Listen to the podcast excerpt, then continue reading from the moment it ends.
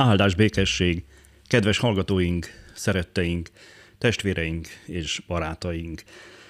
A Hazahoztál magyar nyelvű keresztjén missziós podcastünk adását halljátok Augsburgból.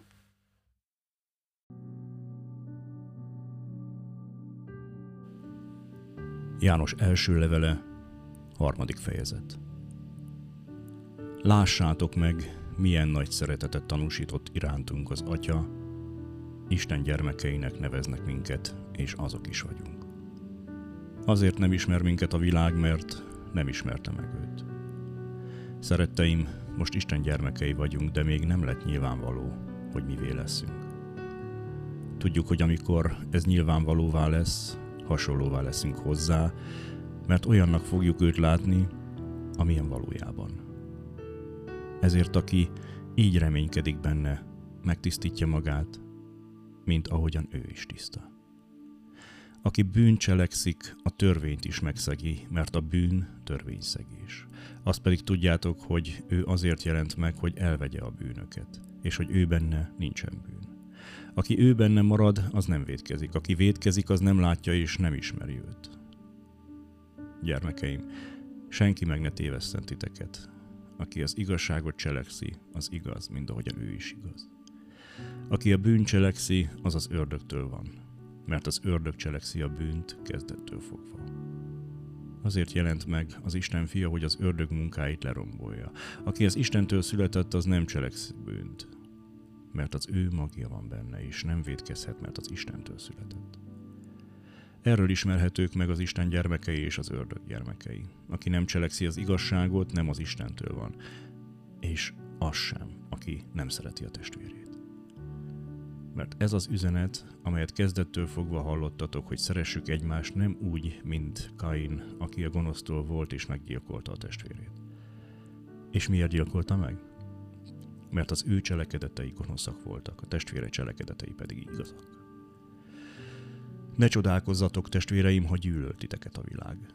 Mi tudjuk, hogy átmentünk a halálból az életbe, mert szeretjük a testvéreinket. Aki nem szereti a testvérét, az a halálban marad. Aki gyűlöli a testvérét, az embergyilkos.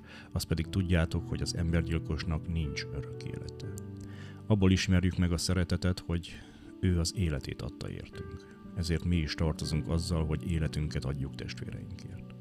Akinek pedig világi javai vannak, de elnézi, hogy a testvére szükségeit szenved, és bezárja előtte a szívét, abban hogyan maradhatna meg az Isten szeretete? Gyermekeim, ne szóval szeressünk, ne is nyelvel, hanem cselekedettel és igazsággal. Ebből tudható, hogy az igazságból valók vagyunk, és akkor az ő színe előtt azzal biztatjuk a szívünket, hogy bár a szívünk elítél, Isten mégis nagyobb, ami szívünknél is mindent tud. Szeretteim, ha pedig a szívünk nem ítél el, bizalommal szólhatunk Isten előtt, és amit csak kérünk, megkapjuk tőle, mert megtartjuk parancsolatait, és azt tesszük, ami kedves előtte. Az ő parancsolata pedig az, hogy higgyünk az ő fia Jézus Krisztus nevében, és szeressük egymást, ahogyan erre parancsolatot adott nekünk. Aki pedig megtartja az ő parancsolatait, az ő benne marad, és ő is abban, és hogy ő bennünk marad, azt a lélektől tudjuk meg, akit nekünk adott.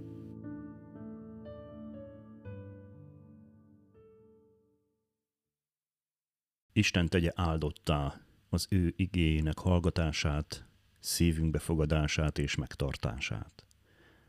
Legyetek áldottak, teljetek meg a szeretettel, a békével és az élettel. Hallgassatok bennünket továbbra is, nyitott szívvel és lélekkel. Isten áldjon benneteket!